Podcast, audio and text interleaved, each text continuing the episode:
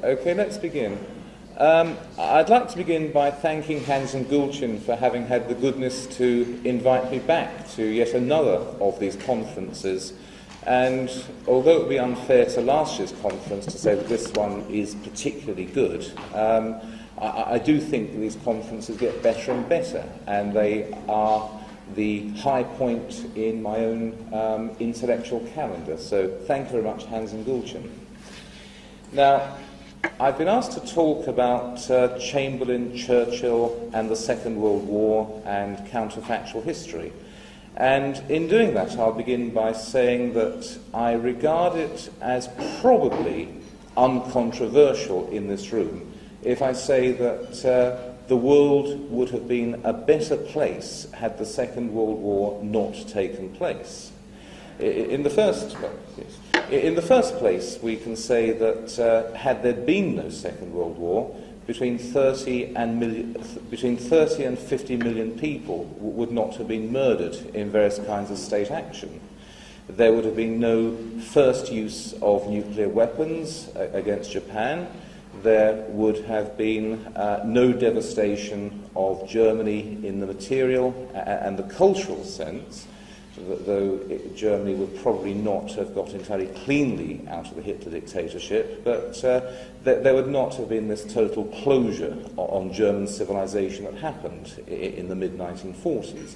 Central and Eastern Europe would not have been taken over by the Soviet Empire. Uh, you, you can say that the world at large would have been a better place. Uh, speaking as an English nationalist, I, I, can also say that England would probably have been a better place had there been no Second World War. Now, uh, the financial cost to Britain of the Second World War, the direct financial cost, I believe, was uh, 34,000 million pounds, which doesn't mean much nowadays, but it's something like five times the gross domestic product of 1938. If you translate this into modern American terms, you're looking at a war that costs something like $50 trillion. Uh, and that's just the direct financial cost. Once you start looking at the opportunity costs, uh, the indirect costs, then uh, it is almost incalculable how much it cost. That being said, um, the huge financial cost did not seem to do the country any long-term damage, and by about 1960, in economic, term, in economic terms, the country was better off than ever before. Um, you can also say that the, um, that the loss of uh, men was not excessive. It was, it was not a- anything to compare with the mincing machine that we had during the First World War. 60,000 civilians lost in the bombing. I think that can, that's something like one Hamburg or a couple of hours of Dresden, so you can hardly complain about the German bombing campaign. and the loss of material in the bombing, again, was inconsiderable, really. It was something made up in a few years. Uh, I think the real cost to Britain was the fact that in, in 1940, uh, Churchill struck a deal with the British left. Uh, the, uh, Churchill was allowed to strut around for five years playing at great power politics, going to all those meetings on equal terms with Roosevelt and Stalin, and uh, the left was allowed to take over the entire domestic administration a, a Conservative MP wrote to his daughter in, after the 1945 general election. She said, Oh, isn't it terrible? You know, we've got a Labour government. And he said, Oh, nothing much to worry about. We've had that since 1940 anyway. Um, th- there was a, a revolution in Britain in 1940 when the left took over, and uh, everything bad that has happened in Britain since then uh, is a direct or an indirect result of the revolution in 1940, where the left was allowed to take over the domestic uh, administration of the country. And by the left, I, I mean the state socialists. Uh, and so I do think the Second World War was a bad thing, in the sense that I believe that Britain should not have given that military guarantee to Poland in March 1939. Now, now, when I say this, uh, quite often people say, oh, you know, that's a terrible thing to say. You know, if we hadn't stopped Hitler in 1939, he, he would have taken over Poland, he would then have invaded Russia, and clothed in, in the enormous prestige and material resources from conquering the Eurasian landmass, he would then have turned back and swallowed England up in one bite. Well, you know, we don't know what would have happened. There's no way of saying. Um, but um, if you look at Hitler's intentions and Hitler's abilities, um, it, doesn't look uh, as it doesn't look as apocalyptic as many people who are in favour of the Second World War seem to say. There is no evidence that Hitler wanted to conquer or, or, or even to make England into a satellite. Uh, the only treaty he ever made that he ever kept uh, was the naval treaty, treaty with Britain, and he did keep that. He, he kept that. It's the only treaty he ever actually followed to the letter. Um, Hitler continually tried for peace with Britain right into 1941. He, he, he regarded a war with Britain as a diversion fr- from the main project of his life, which was Lebensraum in the East. Now, uh, his intentions were Lebensraum in the East, and we must, I must say that I doubt his ability to achieve that. Uh, of course, uh, when Hitler did eventually invade Russia in 1941, he had to fight a war in the West. He had uh, all sorts of diversions in the Balkans and in North Africa, and this to some extent slowed him down.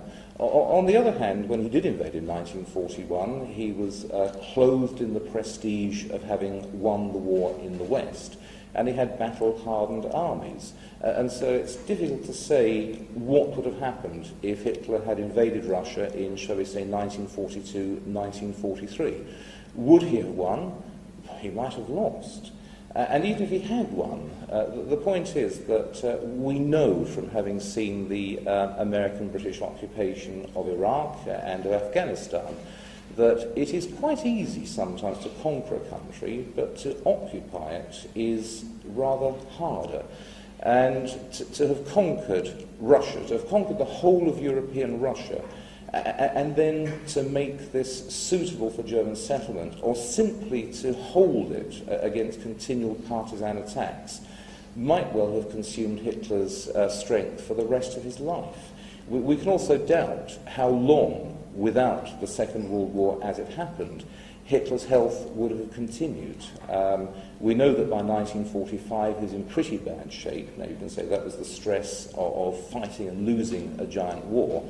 But uh, other leaders fought the Second World War and, and came through in pretty good shape. Stalin, uh, Stalin Hitler, sorry, sorry, Stalin, Churchill, and so on. It didn't seem to do their health much harm. Um, and so it may be that Hitler would not, in any event, have made it much beyond 55, 60. Um, and so it's difficult to say exactly what would have happened if Britain had not given that military guarantee to Poland. On the other hand, I don't see much reason to suppose that uh, Hitler would have uh, been able to, to set out on some project of world conquest. I, I just don't believe, A, that Hitler wanted to do this, he saw it as a diversion from Germany's true mission in the East, and B, that he would have been able to do any such thing. But um, one of the reasons why this interests me, are a number of reasons why it interests me. I've always been interested in what might have happened. Uh, some people say, oh, that's not true history. A, a true historian investigates what did happen. Well, perhaps I'm not a real historian, but um, I am interested in what might have happened in, uh, other circumstances. And I, I think that is quite a good way often of understanding what did happen. Uh, what would have happened, for example, if Drouet's cart had got stuck in the mud in 1791 when Louis XVI and his wife uh, tried to leave France? What would have happened if he'd got away? Uh, what would have happened if um, Napoleon had died at the siege of Toulon? What would have happened if Napoleon had won the Battle of Waterloo?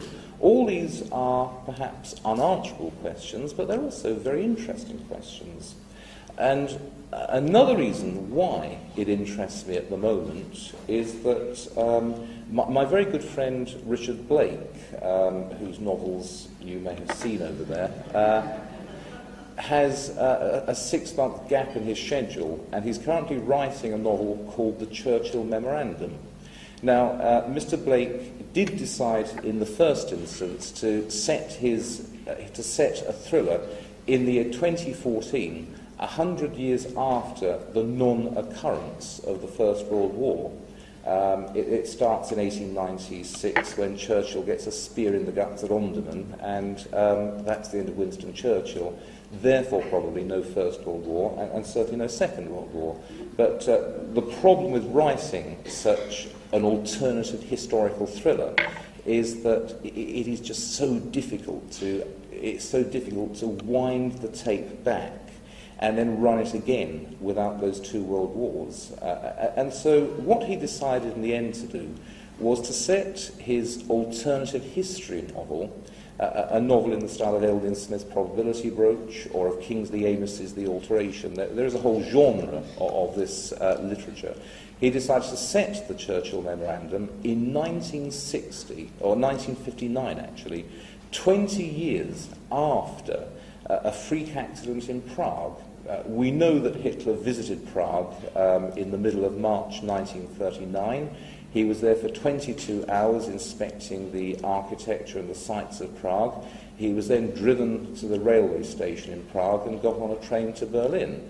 Well, what would have happened if, when Hitler was driving back to the railway station in Prague, his escort had got into trouble? It was a frosty morning. Um, the roads in Prague were rather icy. What would happen if one of the armoured cars in his escort got, had got stuck in the tram lines and, and Hitler's Mercedes had swerved to avoid um, hitting this and, well, you know, sort of a Diana type scenario? Okay, so Hitler is dead in March 1939. There would then have been no Second World War uh, because there would have been an immediate power vacuum in Berlin. Um, what would the world look like? What would the world have looked like in 1960 if there had been no Second World War and if we cut out all the arguments with the neoconservatives by saying, okay, well, Hitler's dead, so you don't need to worry about whether Hitler would have invaded America in 1948 or something. You know, Hitler's out of it, what happens next? And um, a, a number of things that we can probably say about this world of 1960. Uh, it would have been a great deal richer because you would not have had between 30 and 50 million people murdered by various forms of state violence. There would not have been that enormous outpouring of wealth, um, and the world would have been a richer place. Um, because we're only looking 20 years afterwards, we can rule out things like British Crown colonies on the moon and indefinite life extension and all the rest of it. The world would have looked, in many respects, much as it did in, in 1960, but there would have been some very interesting differences. Um, Germany, I, I could deal with very quickly. Um, I suspect that with Hitler out of the way, the power struggle in Berlin would have been won by Goering. He was popular with the German people, he was popular with the German establishment. He would have outmaneuvered people like Himmler and Goebbels very easily. Uh, he might have killed them, might have retired them, it doesn't matter. He would then have run a very corrupt, very authoritarian, uh, socialist style state, and um, that's all we need to say about Germany. By 1960, Führer Goering would be rather old. He probably wouldn't have gone to war with anybody. Um, the Germans would have spent the past 20 years goose-stepping up and down, black banners, endless Wagner, and uh, otherwise not very much. A protectorate over Poland, perhaps, and a Cold War with Soviet Russia. Soviet Russia would not have been devastated as it was by the Second World War. Uh, at the same time, Stalin and the communist ideology would not have had that enormous prestige that they gained from actually beating Hitler because they did most of the fighting anyway, so they won the war, I suppose. Uh, uh and uh, communism might not have been so effective as an armed conspiracy in the 1940s and 50s as in fact it was. Now, what about Britain? Um, what indeed uh, about Britain? Well, I, I said that um, our main misfortune in the Second World War was the uh, state socialist coup of, um, of May 1940. Uh, because there would have been no Second World War, there would have been no defeat in the Norwegian campaign, no fall of the Chamberlain government, there would not have been that uh, state socialist coup. Uh, we have no opinion poll data from the late 1930s, but everybody seems to have been agreed that the general election of 1940 would have been won by the Chamberlain um, national government, and this would have carried on into the mid 1940s. Now, that is not to say that Britain would have avoided um, a drift into state socialism. Um, the, the intellectual consensus uh, among all the smart people in the late 1930s was socialist. Look at the great names of the period uh, George Orwell, uh, J.B. Priestley, uh, Harold Acton. Um, you, you, have a whole range uh, of people, often quite brilliant writers and journalists. Um, and they believed in state socialist solutions to the problems of, uh, of my country. And I find it very hard to believe that these people would not, sooner or later, have had their moment. These intellectual changes are, are often a generational matter. I, I, suspect, drifting away from the main theme, I, I suspect that if the Conservatives had won the 1997 general election in Britain, we would still have had many of the things that we regard as new Labour horrors. It was not just a, a matter of a one general election, this was a matter of a generation coming into its own. Equally, um, what is happening in America at the moment with President Obama would probably have happened whoever won the presidential election uh, of two years ago. Uh, this is a matter of a younger generation that is easing aside its elders and is coming into its own, and they will do the things that they've been talking about for the last 25 years or so. And so, going back to our main theme, if there had been no Second World War, it, I find it inconceivable that people like George Orwell, J.B. Priestley, Harold Acton, and all the rest would not have had a great influence on the British national mind and therefore on the course of uh, British government throughout the 1940s and the 1950s. But um, without the Second World War, you would not have had the same cleaning out of the productive classes. There would have been a great deal more resistance to the drift into state socialism. And um, these people would not have been carried shoulder high into the intellectual and political citadels of British life. They would not have had it all their own way. There would have been resistance. There might have been some kind of reaction in the 1950s, as indeed there was, because there was a, a slight reaction from state socialism in Britain during the 1950s, even bearing in mind the unfavourable circumstances of the time. Uh, and so Britain would not have gone as socialist as it did. Would there still be the empire in 1960? I think the answer is yes, and that would be uh, one of the downsides of there having been no Second World War. The empire was never a source of British greatness, it was an effect. It was rather like the plumage on one of those birds that's good for attracting mates uh, and frightening away predators, but is in itself pretty useless. And uh, I suspect that uh, by 1960, in this alternative world, Britain would still be stuck in India trying to keep peace between uh, lunatic uh, mobs of Muslims and Hindus. We'd have been stuck in India because, well, because we were there, because there was no great reason for us to leave, uh, and because uh, everybody said, well, we've always been there, so we should always stay there. Uh, and with India, um, I imagine that most of the rest of the empire would um, still be there. Um, the technology, now, um, I, I don't think that there would have been so much development of aircraft and rocketry. This was enormously fostered by the Second World War. Um, I, don't think have been the same great development of computing. This again was fostered by the Second World War. Uh, indeed, um, the purely civilian economy didn't really get interested in computers uh, until the 1970s. Uh, until then, computers were things for the state or for um, companies which were recipients of state contracts, the military industrial complex, you could call it. And so, without the Second World War, less development of computing, less development of, uh, of aviation technology, possibly no development worth mentioning of rocketry. There, there would have been visionaries talking of space travel, but um, probably nothing definite done about it simply because the, the technology hadn't been developed. Um, what technologies would have developed in place of that? Now, I can't answer that. It's rather like Bastiat's what is seen and what is not seen. We saw between 1940 and 1960 the development of certain technologies. We don't know, we can't know what technologies were thereby crowded out. Would there have been more medical uh, progress than in fact there was? Would there have been much more development of electronics, but um, in the civilian economy?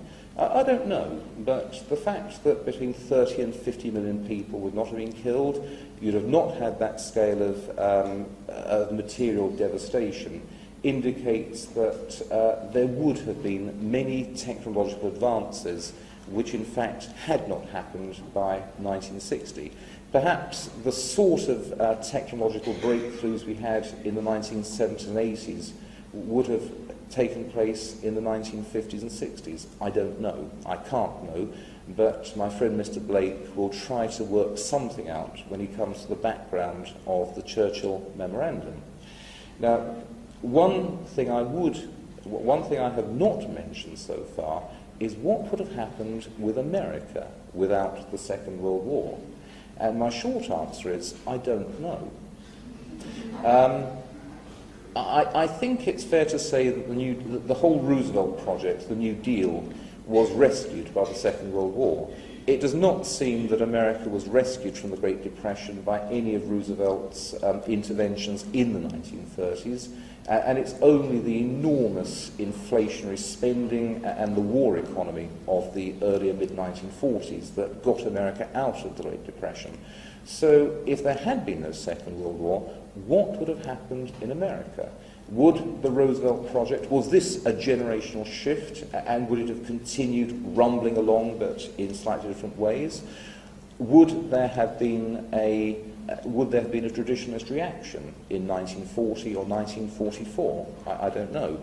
Would perhaps uh, uh, America have run into very serious domestic problems? Uh, would there, you know, might there have been even um, a breakup of the United States? I, I don't know. And um, that is a weak point in the whole Churchill memorandum background.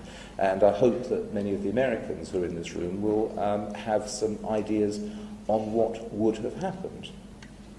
Now, the last thing I would say is that um, the Churchill Memorandum will not be great literature when it's written, just as the other novels that Richard Blake has written cannot be regarded as great literature, but they are significant in one respect. We in the libertarian and conservative movements have been very good during the past half century in explaining what is wrong with the world and what needs to be done in the economic and, political sense to make the world a better place.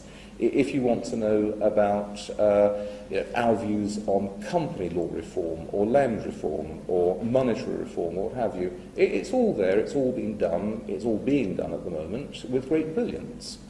But um, the world is not as influenced by this kind of abstract political, economic, and social thought as we would like to think.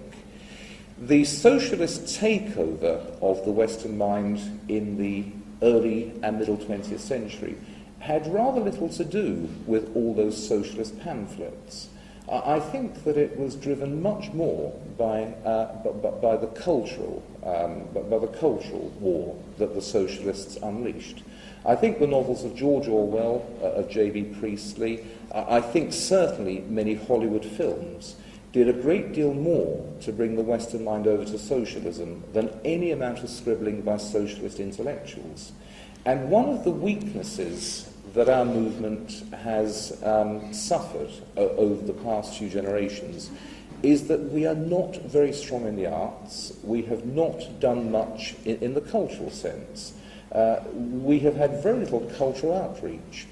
Every, whenever we do think of culture, it's to complain about how lefty and how disgusting Hollywood is, or how dreadful are these uh, American uh, comedy programs, or, uh, in my case as an Englishman, how ghastly and how bleakly propagandistic soap operas like EastEnders are, and, and their corrupting effect on the English mind. Um, we're very good at criticising, but we haven't so far been very good at providing an alternative of our own. Uh, even in America, if, if I want to think of great libertarian uh, cultural propaganda, the best I can think of is something like uh, Ferris Bueller's Day Off, which was uh, released, I think, in 1984 1985, a, a great libertarian film, um, which is also a very good film.